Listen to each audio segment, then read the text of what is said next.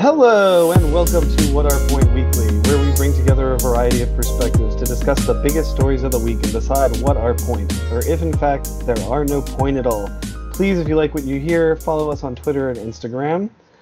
Um, today is Monday, July 20th, and we have our recurring Republican National Security Advisor, Nicholas Rodman, here. Howdy. And we also have Karen, artist and professional mouth noise maker over here. Can you speak closer to your microphone, maybe? I can't. Oh, okay. Let me do it. Can you hear it? Oh, now? that's a lot better. Yeah, yeah. Then, I, all right. I lied about being a podcaster. These are not the mouth sounds I'm normally paid for. Mouth sound maker, mouth noise Mouth maker. I don't- noise. So, Nick, question for you. Um, well, actually, let's lead it in with this. Um, since the last, I'd say about a month ago, we talked about police reform. A lot has changed, or a lot sort of hasn't changed in some places, but also has changed. So, the House passed a bill with a lot of different reforms, but the Senate still has struggled to do anything. I think that's just sort of dead on arrival at this point, unless the House has changed. But then a lot of local communities have made some changes. I know the New York City slashed its budget. Uh, the police budget was six billion dollars. I think now it's something like five billion dollars, which is still a huge amount of police um, equipment and things like that. But um, Not really though.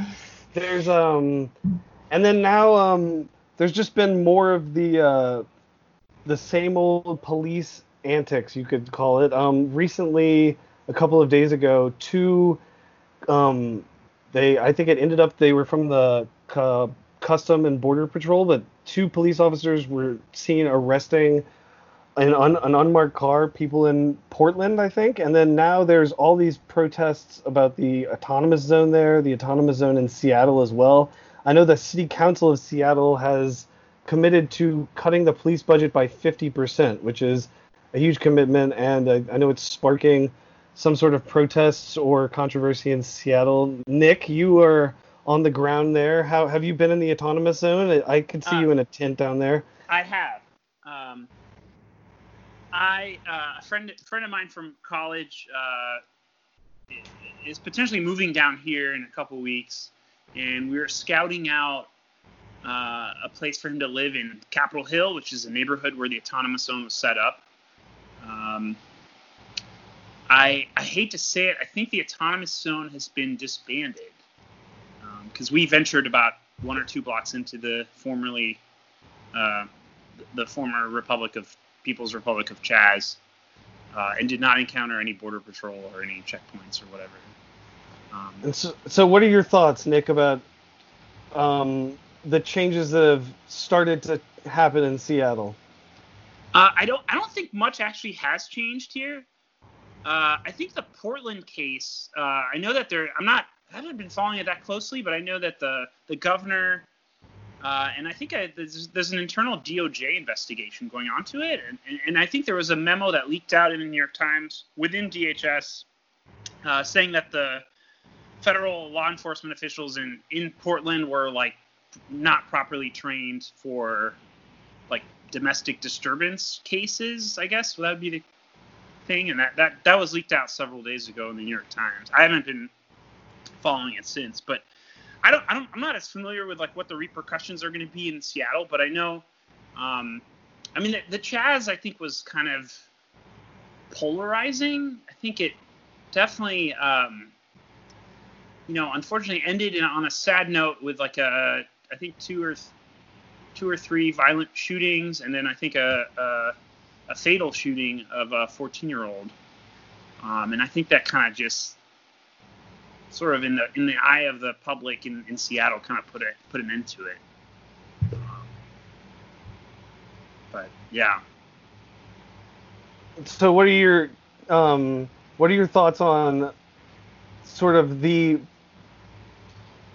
at least the symbolic presence of things like that? Do you think that they've made an effect of sort of shifting the needle towards some sort of police reform? No, uh, not not in that way. I think if you're my, my version of police reform would be like certainly an increase in accountability, body cameras.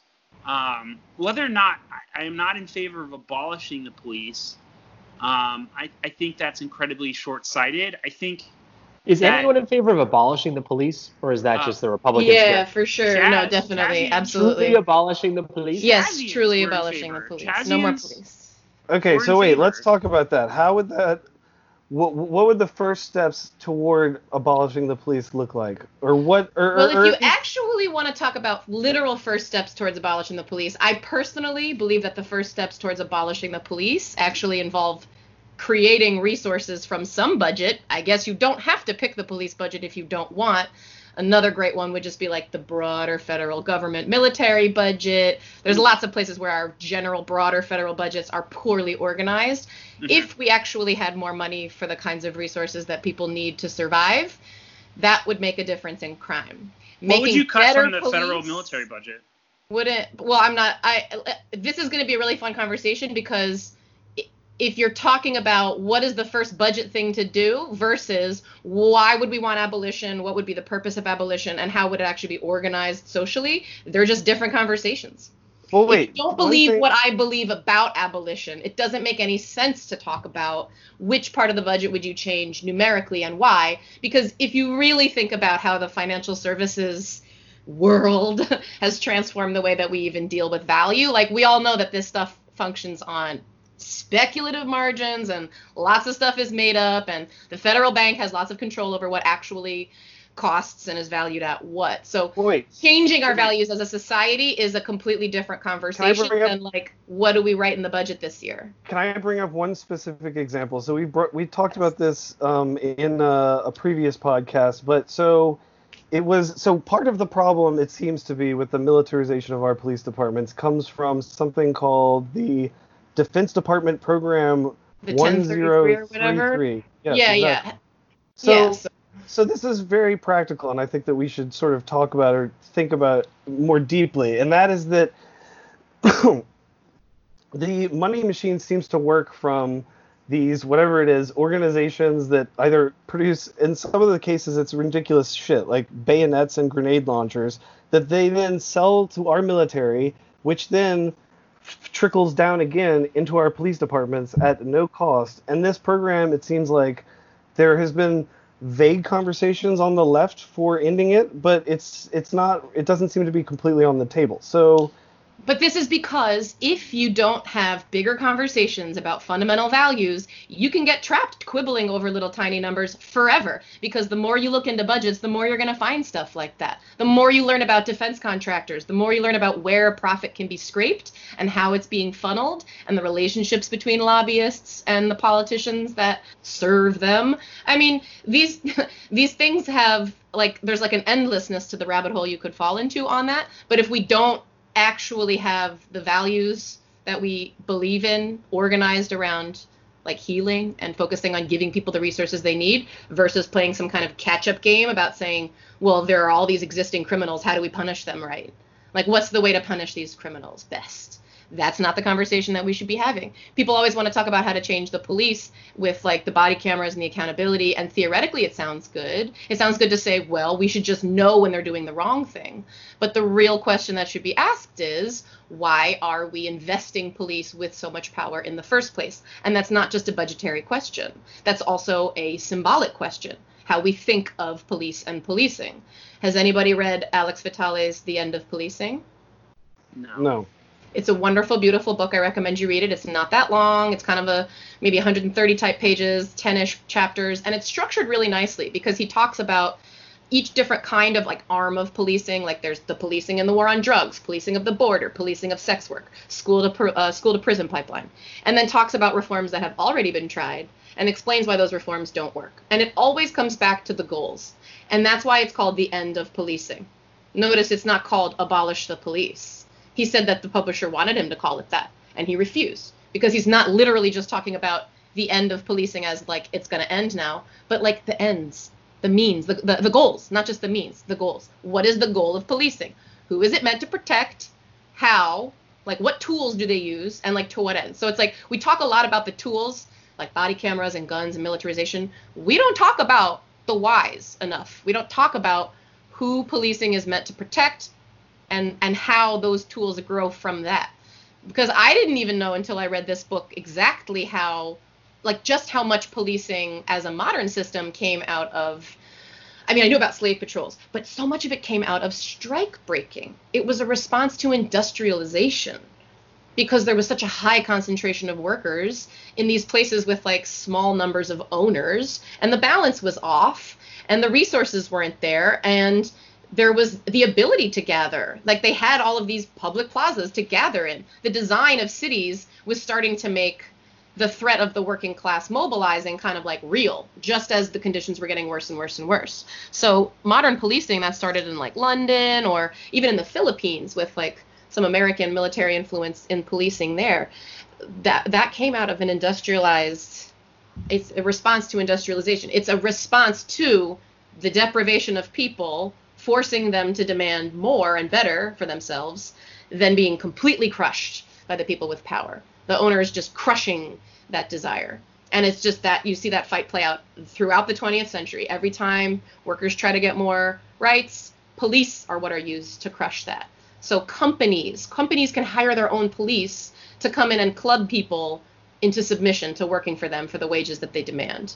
I mean if that doesn't sound foundationally rotten i don't know what you know because like everything that someone says about abolition, we're like, well, what do we do with the murderers? As though I'm talking about a fantasy, like the fantasy of a world with no murderers. I look at what people kind of want to do to policing to just sort of tweak it and rub, you know, make shiny clean, give it a little like cool veneer to it. Like I just see that as a fantasy, like that you could make it function better just by demanding quote accountability, as though you can force someone else to be accountable to you when the truth is is they're actually meeting the goals that are being demanded of them we're not the ones really demanding these goals of well, them I mean, okay, so Well, so actually, sorry, Karen. I just had a quick question. Um, I was wondering if there are any kind of modern policing models that you could point to right now that are, you know, if not necessarily fully aligned with what you're talking about, at least further down the road that might be, you know, more of an intermediate step. Because I hear what you're saying. Um, I just think that's a big ask. So I'm just kind of wondering if there's anything you could point to as like a stepping stone of something that's realistic that we should move towards. I totally get that that you're saying that, and there are actually indigenous models of something called restorative justice, which restorative justice is considered by many people to be a component of a future without policing, and in many ways like a transition to a different form of justice. It's a non-punitive form of justice. Like our justice system is just obsessed with vengeance and punishment. I mean, you can look at that and see it in every detail, like even the difference between civil and criminal cases. You bring a civil case against someone, it's you versus them. You bring a criminal case, it's the state versus you, or It the seems like- whole federal government. Scandinavian countries, as are always brought up, do a pretty good job of um, Well, I hear that they. I hear they have nice prisons, but the indigenous model doesn't look to prison at all because what restorative justice does is it actually it's victim focused. That's the idea. Victim focused models which look at what harm was caused and how can we fix this current harm and then discuss in concert with a perpetrator of harm how to prevent future harm. Like what would cause this person to stop committing harm? I know that some people are just going to jump in and be like, well, some people are just evil and some people want to murder. And okay, maybe there will be a future of this tiny insignificant sliver of people who are going to want to murder and who are going to want to kill even when we're in a restorative justice model. But being in that model is how we're going to develop the solutions to deal with those people. While we're in a carceral model, we cannot imagine what we would do with that person. We would think of replacements like, I don't know, exile them to a private island so they can't hurt anybody anymore, but they're not in prison. Or put them in a Scandinavian prison where it's basically just kind of like somewhat secluded, but mostly they're fine and they're maybe going to learn rehabilitation somehow. Maybe there's vocation training. But the real replacement, the real solutions that are offered by abolitionists and people who don't believe in police have to do with like giving people jobs, giving people stipends to live off of. It's not just people don't have money so they go steal food for their families, but that people are living in poverty and in cycles of violence that cause a variety of cascading maladaptive mechanisms to try to survive, either within that smaller local community or within the broader community. And the, many of those adaptations are criminalized. It seems like these changes are going to have to happen at a very local level because at the national level, I mean, look at, for instance, just look at what the situation we're in right now. The Democratic Party seems like it's going to the left all the time. At the last second, pivots right back into the middle, and now we have Joe Biden, who is a huge advocate for police unions and like isn't has come out not, not even against qualified immunity. Doesn't seem to like really understand, or maybe just like feels. I think his strategy is just to stay as mum as possible, so that he just creates no stirs at all, allows Donald Trump to do his own little circus, and skates in without actually having to confront any of these difficult issues. Classic Hmm. liberal. So I have a question about Roger Stone. How would Roger Stone be treated in a restorative justice model? Well, taking specific actors again, that's something that's difficult because talking about a restorative punishment or excuse me, talking about restorative justice when you're so used to punishment, it's like what it, what are you looking for? Are you looking for Roger Stone to be able to commit less harm? Would that be a goal? What would be the goal of quote dealing with him? What's our goal? Hmm, that's a good question. Um, yeah, to not I mean, I have him guess try the- to break democracy. That would be a goal. To not have Yeah. Roger try to break democracy and collude with our largest enemy. Yeah, I mean, but let's think about all of the white collar crimes that are happening because people like Roger Stone have the power that they have. He's caught doing one of those things that we can call a crime and then put in a court, but all of the other crimes against humanity and other various just oppressive colonial things we do on purpose as America to advance America. I mean, things that are not even like like no party comes out against or whatever. Just like, you know, all the like deportations and drone strikes and everything that we're doing in the Middle East, all of that stuff. Everyone in government supposedly supports it except the Wait. tiny minority. Question, Nick. Do you Yeah. can you do you think that policing has gotten out of control? Like when you see the videos of, of Hmm. how po- protests have been dealt with, just fundamentally, do you think it has reached a point that is? I I mean, you don't look at those videos and it feels like Yeah, these do look at countries that videos. you that you that you so so frequently talk about instituting American values abroad, and those videos don't Yeah. look like some of those countries. Um, no, that's a that's a valid point. I, I I do think that the George Floyd. I mean, this is just introspectively the George Floyd killing. Um, it did change. I think a lot of ways. So I remember watching like the Eric Garner uh, killing, the Philando Castile, shooting, in Minnesota, Uh, and and they look, they just look. These videos were painful to watch, but I, my my brain sort of was like, okay, these are one-offs. Like these are, these are just. It's not like common policing. These are just one-off examples, and I think one the George Floyd killing was more of like a catalyst in my brain to say like, hey, this is these aren't one-offs. This is a serious problem that like uh, I mean, I know most of you probably won't agree with me saying this, but like, I fundamentally don't think every police officer is bad and seeking to oppress people in their community. I just think that there we live in an extremely violent society. Uh, Do we actually, or do we live in like the least violent society in the history of humankind? Uh, well, in in America, I mean, relative to other nations, I, we we are. That's true. Like, violent crime is sort of statistically down for the most part. It's probably had a few upticks, but Statistically, Um, I mean, it's like massively down, right? And that's the Yeah, whole point. I mean, depends juxtaposition on of the scale of actual history, crime but- is down, and I don't know. Let's just take the last 30 years. Violent crime massively down, militarization of police massively up. Yeah, I don't think they're actually correlated though, because now the police just feel like they're like these little crazy private armies. yeah. Well, I think that I don't I don't feel comfortable The with problem like, is we had an unmarked Iraq police war, detaining Republicans protesters. to keep I don't feel comfortable with like just started sending money to the police. what? I said the problem is we had an Iraq war that was a disaster, Oh, and the God, Republicans wanted to keep funding it, and so they said, you know what we do? Fund it and then sell all the military gear to the police. Well, that's so wrong because we didn't sell any of the MRAPs to the police. They were donated for the most part. Okay. We Donated. donated. That sounds like a great idea. no, actually, I mean, exclusive no, you're- contract, you're- like- no. So when when Iraq went south, as in when like things started to go poorly in that conflict, Like on uh, day the two. military developed these armored vehicles called MRAPs that have V-shaped hulls. The V, the, the, they protect the occupants against improvised explosive devices that that blow them up. Um, these vehicles were procured at an incredibly rapid pace. The military did not have the industrial base to build them like one type all at once, so they literally fielded like four or five separate variants of them.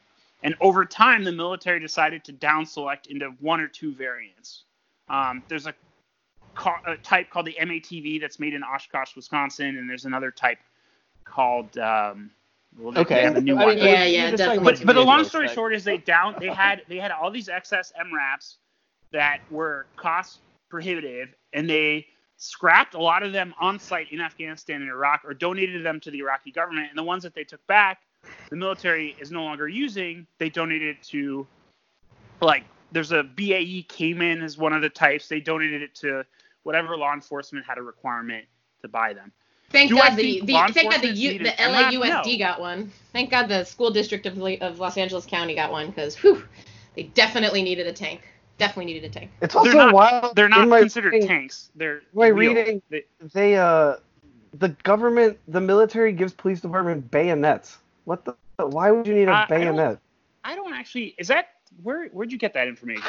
I read it in one of these articles. Here, I'll go look Google. Up. No, How I would mean, any okay, of so these don't- I don't details actually being the true mil- or the false military, change like, this? Doesn't really use bayonets. Really, I mean, they're, they're, maybe the Marine Corps trains on them or something, but they're I'm just not saying, like. come on. When you when you hear issue. stuff like this, it becomes pretty obvious that there's some sort of um, it's some sort of lobbyist backdoor deal. This is an economics thing. Like there's some company that has a contract with the government that sells them 10,000 bayonets a year, and those bayonets go from the whatever warehouse in whatever Fort Confederate General to a police department. So wait, question. All right, here's another. Here's a pivot. When Karen, as I've gone to some protests, suggested I use Signal, and I've started using Signal more because I really, what is, what are the odds someone is reading my text messages? It's not about someone reading your text messages. The reason that I suggested you should go on Signal is because the police can and will use conversations in your text messages like should you be arrested. But I like if you got it- swept just up in one of these wonder. protests and I- then they got I me mean- from you and then from me they got someone else who's like actually doing some kind of covert revolutionary stuff. I don't even know who all the people I'm texting on Signal what they're doing because many of them I'm connected to through friends of friends. So it's not you or me is going to get our text messages read Wait. by the CIA or the Well, my larger whoever. point was, I wonder what what the odds of that is. What are the odds my texts are sometimes just read at just like a random level at the NSA, some guy or Theoretically, robot. never anymore. Theoretically, never anymore. I trust the federal government that they don't do that anymore. I mean, if I they have I a mean, I- subpoena and they ask Apple for your text messages, they're supposed to be able to get access to some things with with with cause, right? There's some things they can't get access to and some things they can't. I don't think there's like a big blanket yes, they can read it all or no, they can't read anything. They can still read things if they subpoena them in the course of a criminal investigation as it now stands. I mean, are you texting with people in like the southern tribal regions of Yemen? Like, if you do that, yeah, there's a small chance that your text messages might get picked up in some some investigation or some in- monitoring or anything like that. But that, I mean, even in that case, the, the, the federal government does have to tread very lightly when, you know, quote unquote, reading your text messages. Got it.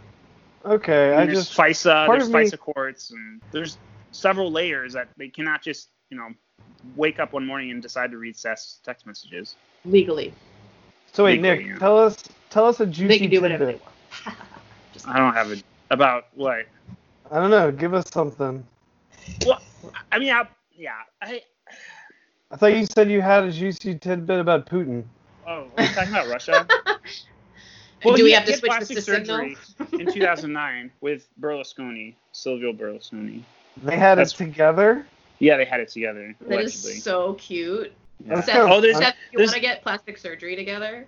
Yeah. uh, uh, there's another story. third eye. Um, so Putin was meeting with the Spanish Prime Minister at the time named Jose Maria Aznar, and Jose Maria Aznar was meeting him at his dacha, which is like a sort of Russian country house. And he opens, he like his delegation was like arriving at the dacha. The door opens and it's Silvio Berlusconi in a bathrobe. That's the other tidbit I had. I like it. Juicy. They dropped the bathrobe. Uh, that I, I don't know. Juicier. I heard he has like a prosthetic penis, right? He has one of those penises that you have to like press a button for it to become erect. Berlusconi? yeah, think so, I, so. I definitely didn't agree to this topic of conversation, so let's just Move on to something more interesting. All right, fine. All right, so the other thing, the other thing that has uh, happened recently in the world is um this Harper's letter and the the rise and prominence of the debate around cancel culture. So, what does Ben? You seem like you might have a hot take on this. What are your what are your thoughts on the uh, just the letter in general and the backlash against the letter? Uh, I don't really have a hot take on this, to be honest. Except it sounds like a lot of these people are just whining for the sake of whining. Like, don't say stupid shit and you'll be fine. I don't. I You don't know. think it's a constitutional right to say stupid shit? Of course, it's a course it constitutional is. right to say it. No it one's saying that you can't say it, but you're also not free from the consequences of saying saying stupid shit. Yeah, I'm really in the tired of people. Yeah, nowhere in the Constitution does it say I can say whatever the fuck I want, and then no one can call me out on it. No one can, you know, decide maybe you're I'm an idiot and not to listen to me anymore. There's no like, you have no right to that. This is actually has an important connection to abolition and talking about transformative justice or restorative justice versus punishment. Because frankly, consequences are not the same thing across the board. There's different kinds of consequences. The Constitution protects you against consequences exacted by the federal government against you. The, the Constitution doesn't protect free speech, meaning you can say whatever you want and literally nothing can ever happen to you because of it. Or that if you have good intentions, then that extra means that you can never suffer any consequences for saying anybody to anything for ever any, any reason. Because like what we have to actually look at is harm done. And I do think most of the people are just complaining because most of them just want to say what they're saying free of consequence. But people on the other side of cancel culture are also completely full of shit because you can't just take every individual thing said out of context and build a culture around that. Yeah. Yeah, like you can't build a culture of understanding around every individual thing somebody says. Nobody who is involved in cancel culture has any interest in what I'm interested in, which is keeping the people who do harm from doing harm. Healing the harm that has happened for, to people. I mean, a lot of toxic people are, are, are toxic because of bad things they've experienced in their lives. We can't make suffering disappear completely, but if we let people talk more about places of pain that they come from, talk about the consequences for how these conversations change our lives and change the way we think about them and the way we do things and have they have material consequences sometimes. Like I think there should be more open dialogue from both sides, acknowledging that people can say things, but that things can have consequences after they're said. Karen, I, I I don't mean to interrupt, but so the restorative justice discussion actually got me thinking. Um, I was recently the victim of a petty crime. I, um, Oh God. Ellie and I bought bicycles. What's that? We, uh, my wife and I bought bicycles. Okay. It's like I'm not an outdoor person, and we moved to Seattle like a year ago, and I, I just it's complicated. It's, there's a lot of cultural changes here that I'm not used to, like the outdoor activity. And we bought bikes, and I went biking.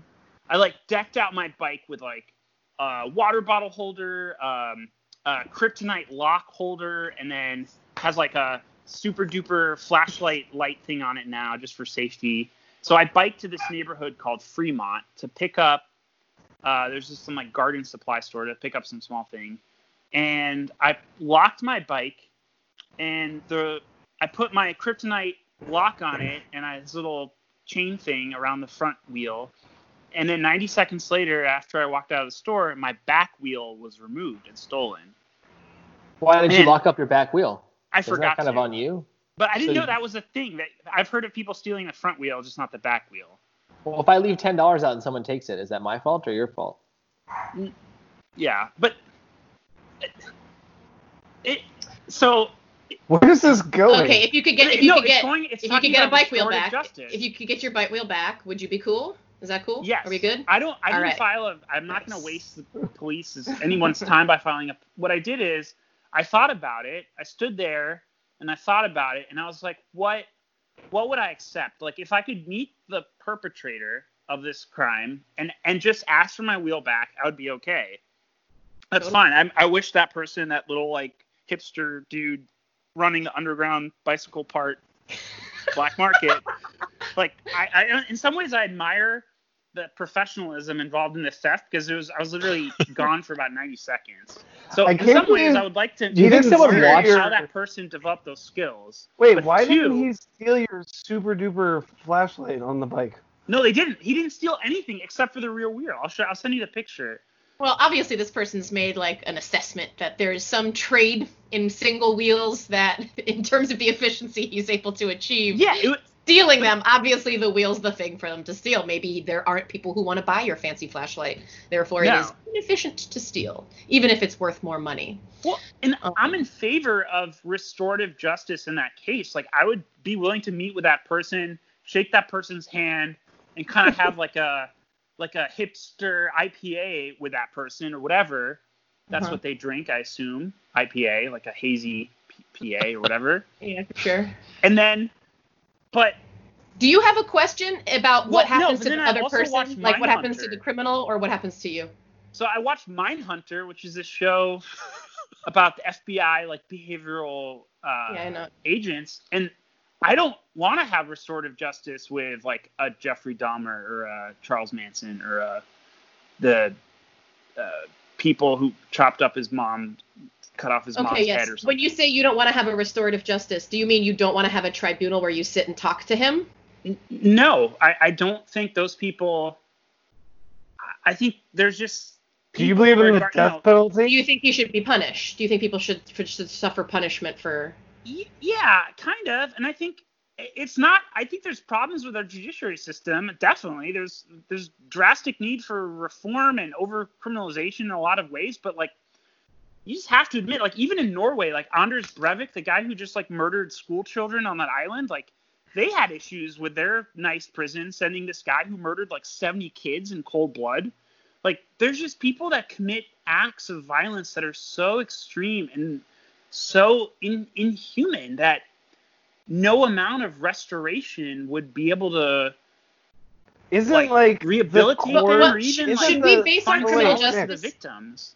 Nick, Should we base our- like the core tenet of every single religion and like world philosophy forgiveness or forgiving people that even they, they commit horrible atrocities that you you it- it's a it's a it's a judgment about yourself not about Yes. them Yes. how you we treat are not improved. We as people are not improved by that feeling. I understand how you feel. But what I- about I public ev- safety? I Hang mean, on like, a what second. about? Can I answer That's the question? they're now? jailed. Can I answer it as a question? Because you Yeah. did already ask it as a question. Sorry, sorry. It like because but this is exactly the conversation that always comes up. There is no conversation about if you don't want prisons, what happens to child murderers and molesters and rapists and people like that. That is always a question. Okay? But I'm going to re- defer back to what I just said, which is if we didn't develop us without developing a society that values restorative justice and its goals, we aren't going to be able to have these conversations, really, because people are adapting to the world that they live in.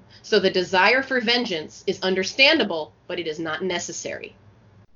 The vengeance for puni- punishment, desiring that somebody experience the suffering that they gave other people, for them to understand it, we want them to have some kind of empathy. We want them to know how they hurt us. We want them to feel the pain that we felt. We don't want it to feel like we're the only ones who have to feel this pain. People who caused pain should have to feel pain. They shouldn't hmm. get away free. Well, guess what? They're not it might look like they are not in pain. They might not look like they have remorse for their crimes, and maybe they don't have what looks like remorse to you. But I promise, it's not a good life. If you would, you wouldn't choose that life. People don't really choose that life. We don't choose these lives, okay? We are adapting to the lives that we're given. We have way less choice than we think we have. And creating a society that is founded on wanting to heal the harm of the people who are most likely right now to grow up and become murderers, same people who are most likely to grow up and kill themselves with guns, poor men who are in this impossible position right now in culture of where toxic masculinity is one of the only methods through which you can achieve success in culture. And it's completely destroying you and us and all of us. It's destroying hmm. everybody.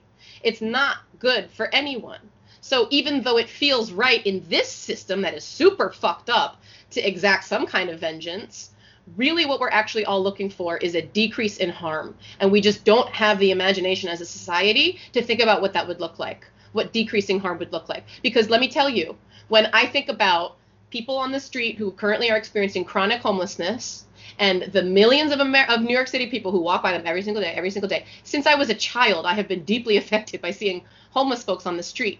But I had to stop caring at a certain point, as much as I cared as a child at least, to just go about my day. I just couldn't really care that much. And I couldn't even envision or imagine what the solution would be to deal with them. But in the 90s, Giuliani came around and just threw them all in prison.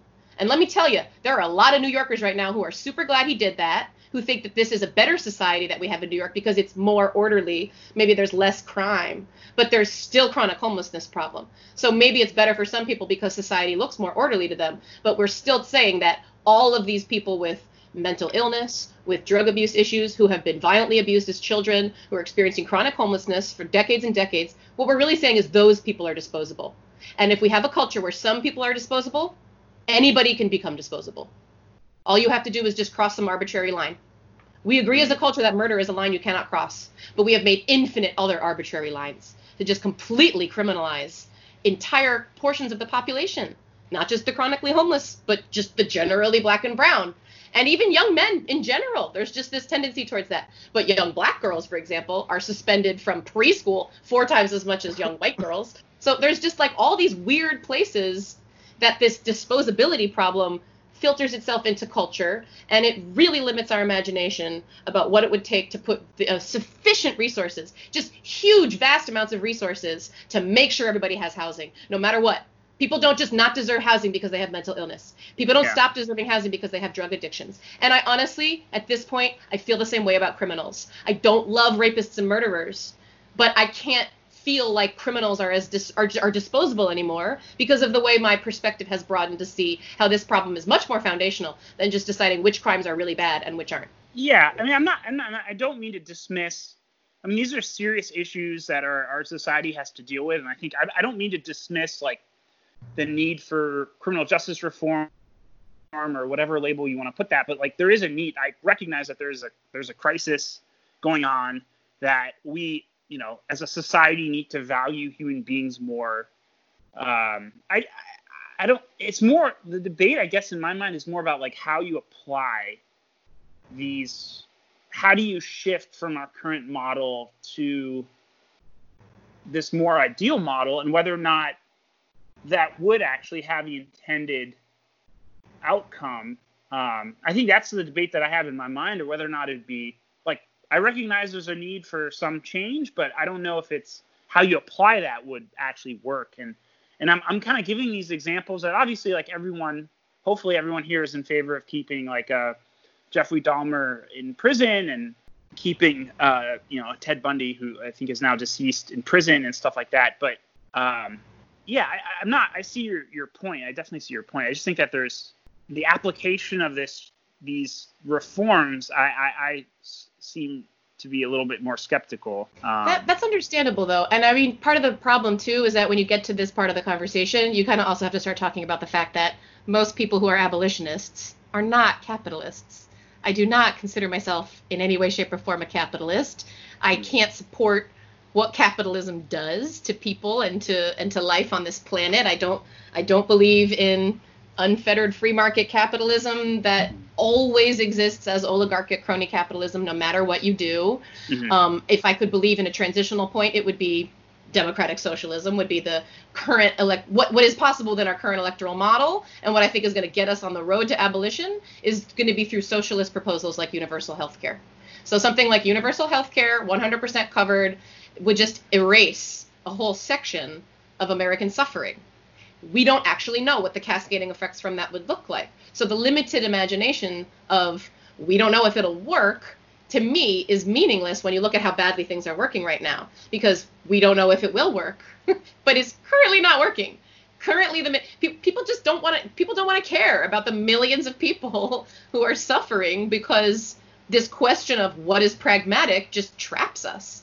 We're just But- trapped at that question do you, and I guess you've probably heard this argument before. Like, what, um, you know, I personally consider myself to be a capitalist, but what, what would, like, what would be a model that's been applied, uh, you know, even outside of the healthcare debate, but like, are there systems of government out there that exist Um, I mean, I guess capitalism isn't necessarily a system of government, but like, are there countries that have applied these systems effectively uh, and have, you know, greatly improved uh, outcomes? Well, America applied those these systems just 70 years ago until the stupid fucking Republicans in like the 70s and 80s stripped all those systems away. You're talking about like Portugal welfare has those reform? systems. So- Some of those reforms were pretty helpful. Those socialist New Deal type things. They were Well, doing the New Deal a also had place to be. redlining in it. I mean, that's another thing that Done that was- I poorly agree- doesn't mean yeah. not worth doing. I think didn't we just like? I think that's the craziest part of our history is that there's just uh, like Karen was saying a little bit earlier is that the the intertwined history of the police, labor movements and civil right movements as well. There's like just a 40 year chunk of history that has been so distorted by the right. It feels like that people get a pe- people growing up today have no idea that the actual stuff that happened. Like I, you have arguments with people. I, I just remember so frequently growing up having conversations with people where they were just adamant that the U.S. had the highest taxes in the on the planet, and they were trying to explain to me how the U.S. has the highest taxes on the planet, and and like you- you income, can't payroll. Did, Yeah, like, exactly. what- You couldn't- What type of tax? a- Corporate. a lot of people don't understand the nuance of, of what of what those conversations go into. There's been such a conver- there's been such a um, goal of the branding on the conservative side of our country's politics to label the changes that were that have been made in America that actually have been beneficial. So like, you know, labor reforms, things like that. Um, the infrastructure that the U.S. used to have before we stopped funding things like the EPA or sort of um, social programs. And there's so many people that honestly believe that um, the American system is strangled by the amount of, I guess, government planning, where it seems like if you just do the most basic research on countries around the world, you realize that we're somewhere in the middle and we have an, an international reputation for having some of the sloppiest implementation of these programs. So, like, the conversation is so foreign from the actual case that's happening in America that it seems like foreign countries look at us and they don't even know how to. It's like we're a joke around the world for our political dysfunction because of how gaslighted the country has become on one side of things. And I think, well, just to follow up on that, I think it's kind of notable that the two biggest programs that are generally ex- exempt from this kind of criticism on the right are Social Security and Medicare, which are socialist programs that work super well. They're very popular among the elderly uh, white folks, and they work much better than the alternatives, right? Like Medicare is overall a great program. It's really popular because it's a million times better than insurance through your employer, which is just fucked up in a million different ways. Um, and yeah, so you know, shit like protecting birds and trees and all that other crap. But you know, you socialists better not come for my Medicare. Nick, Alright, do you support can- repealing Citizens end there. United? You're, you're still there, audio, right? Oh yeah, sorry. You can sorry, hear. sorry. I'm looking at. You brought up a point Wait. about the EPA's budget. I mean, it, does fluctuate by administration, but overall, I think over the course of its creation, what it was created in what, 70, 73 by Richard Nixon, by the way. Yeah, Um, to shut up activists from demanding even bigger uh, changes. Go on. Well, I, I, he still. I just can't let anybody Tricky Dick the- the credit. Though he Um, like thought of it. but- uh, you know, I, I think overall the EPA's budget has fluctuated from administration to administration, but the budgetary trend of the agency itself has gone up since its creation.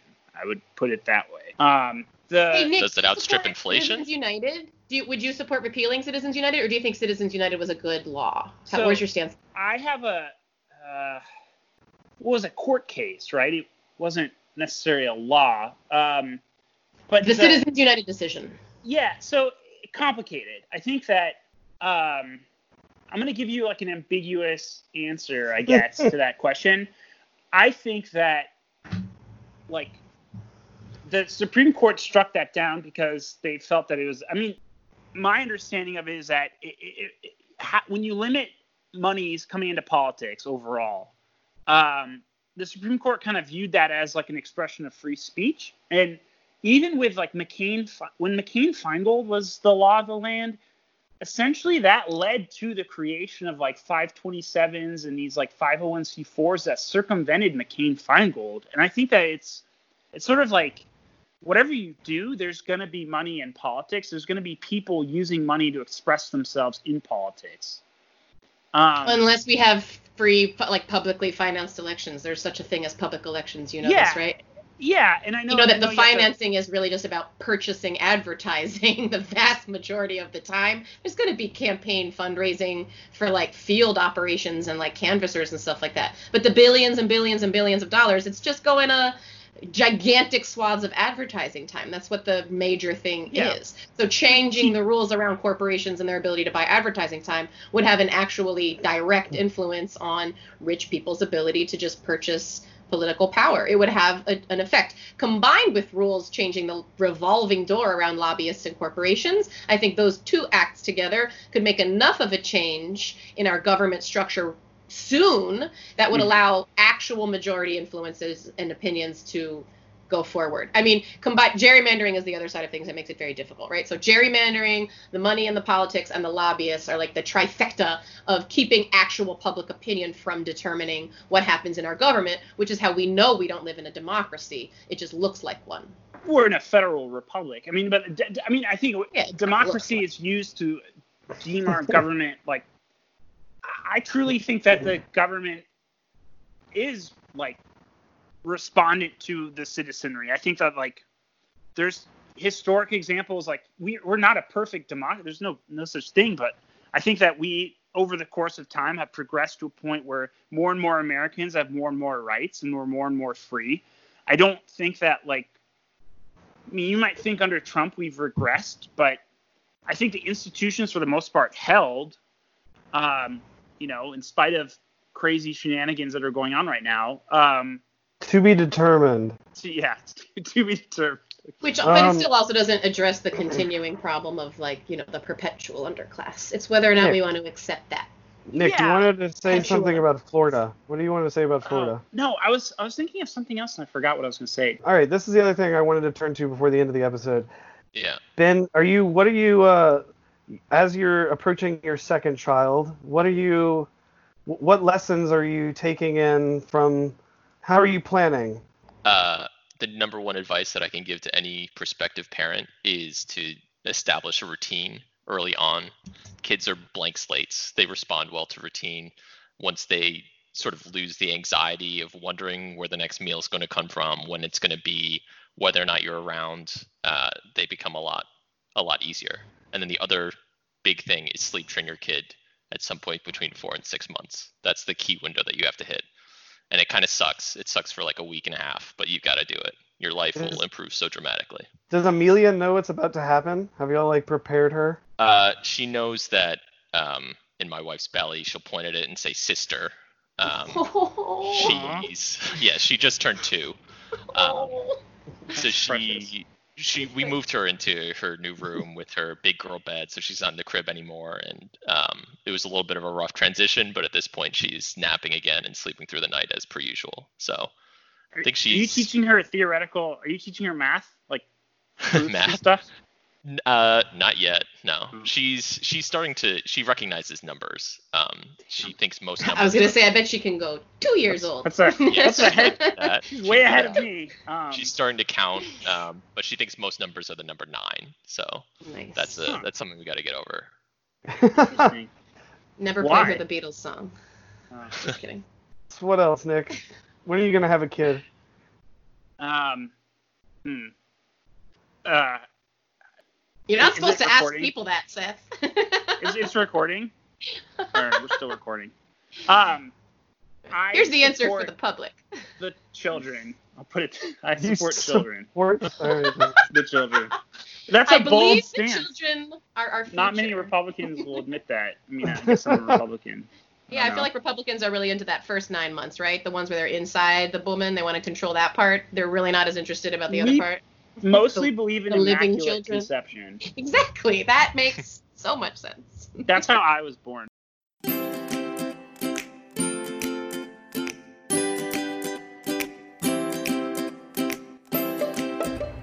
That's our show for the week.